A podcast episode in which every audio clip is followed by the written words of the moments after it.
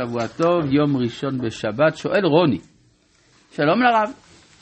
הרב ציין שמחיקת השמות מבטאת השפעה שלילית של מצרים על ישראל, של אובדן הזהות האישית. אולי אפשר לראות זאת כצד חיובי בדרך לביטוי הזהות הלאומית, בהפיכתו של ישראל ממשפחה לעם תודה. כל דבר יש לו צד, צד חיובי וצד שלילי. אה, ובכן, אנחנו ממשיכים בפרק ב'. והגענו לפסוק, לפרק ג', סליחה. אנחנו פרק ג', פסוק א', ומשה היה רועה את צאן יתרו חותנו כהן מדיין. אז יש להבין את זה בכמה אופנים. קודם כל באופן המיסטי. משה היה רועה. אז מה זה משה היה? אז הוא היה רואה מאז ומתמיד. אז זה היסוד של חכמי הקבלה שאומרים שמשה הוא גלגול של הבל ושיתרו הוא גלגול של קין, לכן נקרא קיני. וכשבעצם יתרו מנע, כשקין מנע מהבל להביא זרע לעולם, אז התיקון נעשה על ידי שקין, כלומר יתרו, נותן את ביתו למשה. ו... טוב, זה אופן אחד להבין את הנקודה הזאת, יש יותר, אבל יש פה נקודה נוספת. משה נמצא במדיין והוא לומד את תורתו של יתרו. יתרו הוא שייך ל... השאלה אם הוא עצמו ממדיין או שהוא קיני, זה שבט שהצטרף למדיין, זה לא כל כך ברור, אבל בכל מקרה, יש פה חוכמה שהגיעה מאברהם אבינו.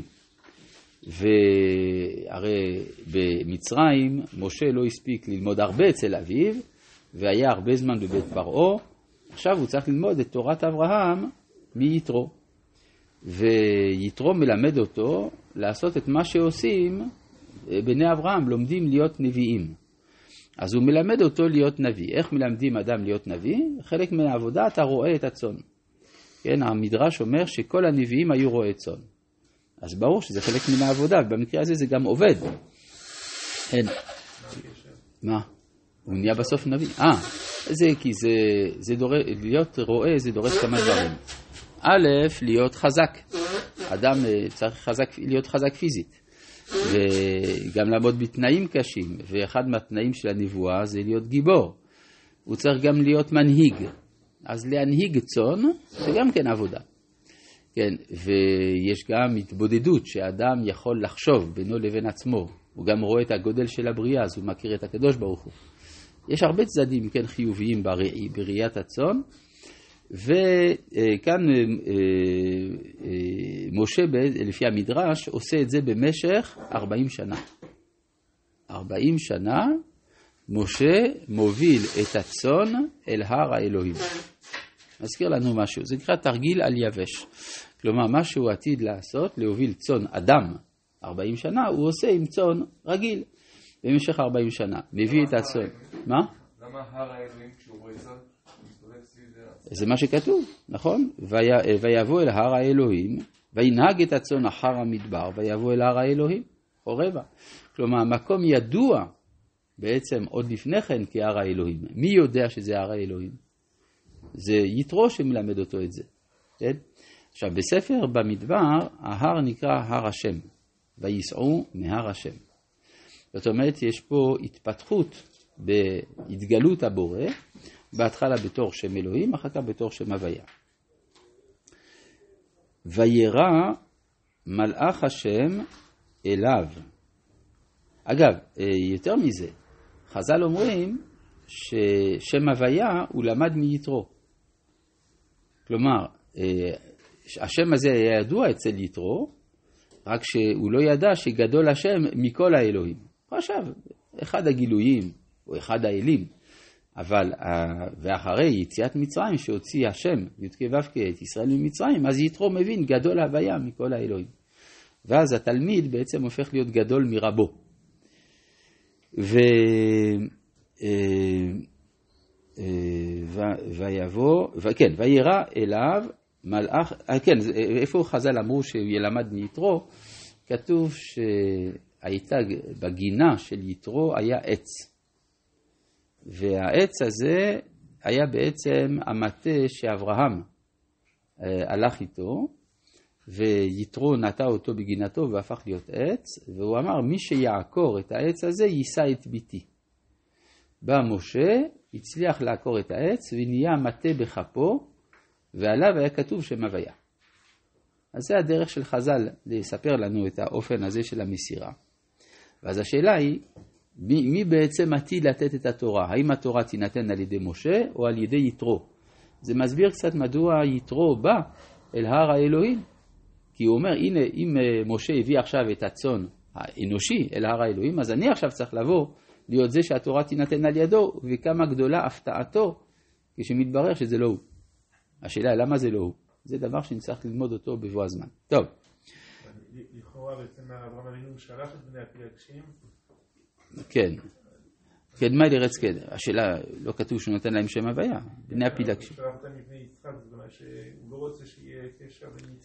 הוא לא רוצה בשלב הזה שיהיה קשר. כן, נכון. זה, אבל ברור שגם אם אברהם לא רצה את הקשר עם יצחק, אבל ראינו שמשה התייאש מישראל.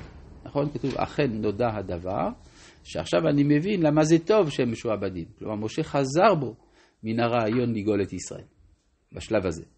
ולכן הוא חיפש לו וישב בארץ מדיין וישב על הבאר. מיעקב אבינו למד שנזדמן לו זיווגו על הבאר, כלומר שיעקב אבינו הקים את האומה על ידי הבאר, זאת אומרת שמשה רוצה להקים אומה חדשה. כן, זה העניין. ובעצם זה בית המדרש שלו. ומניטו היה אומר שיש אה, מהאינטלקטואלים היהודים בצרפת, כגון ברנר אנרי לוי, שהם אה, חושבים לגאול את העולם דרך התרבות ההיא. אז הוא אומר, הם כמו משה במדיין. אז אנחנו מלאי תקווה שהם עוד ישובו. אה, וירא מלאך השם אליו, וירא מלאך השם אליו בלבת אש, מתוך הסנה. וירא והנה הסנה בוער באש, והסנה איננו עוקל. אז יש פה כמה שאלות על המראה הנפלא של הסנה. הסנה בוער באש והסנה איננו עוקל. אז יש פה שאלה, אם הסנה איננו עוקל, אז מה מזין את האש? כדי להזין אש צריך חומר בעירה. ואין פה חומר בעירה כיוון שהסנה איננו עוקל. אז מי מזין את האש? זה מה שלא כל כך ברור כאן. כן. אה, ויאמר משה, אסורנה ואראה את המראה הגדול הזה, מדוע לא יבער הסנה? כלומר, מה שמפריע לו זה לא שה... שיש אש, אלא לא מובן לו מה זה שהסנה לא בוער, לא, לא נאכל. ויש, ב... הנציב מוולוז'ין מסביר כך, שהוא מיד הבין שהסנה זה עם ישראל. זה עץ קוצני, קטן, לא נחשב, בזוי. אז זה המצב שלו במצרים, הוא בעבדות אה, והשפלה. האש, הוא הבין שזה הצרות שיש לעם ישראל. אבל אם יש צרות לעם ישראל, אז מי שעושים לו הרבה צרות, קלה. ואז הוא שאל את עצמו, אז מה מזין את האש אם עם ישראל בכל זאת נצחי? וירא השם כי שר לראות. מסביר אה, רבי אה, רבי, בעל, מח, בעל דגל מחנה אפרים זה הנכד של הבעל שם טוב. הוא שואל, הוא מסביר שמשה לא ידע האם הוא תוך או קליפה. כלומר, יכול שמשה חשב שהוא בשוליים של ההיסטוריה, שהוא לא במרכז, ואת זה הוא הלך לבדוק. זה המשמעות של כיסר לראות. יש פה כל מיני גמטריות שמסבירות את זה. טוב.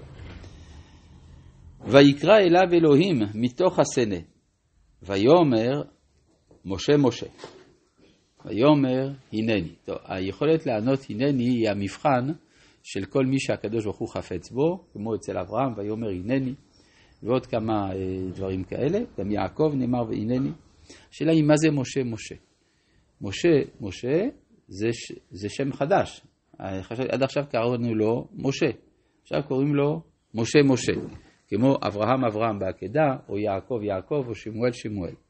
הכוונה שיש התאמה בין הנשמה לבין הנפש, בין משה של מעלה לבין משה של מטה. אבל אז יש הבדל מאוד חשוב שבכל האחרים יש פסק וכאן אין פסק.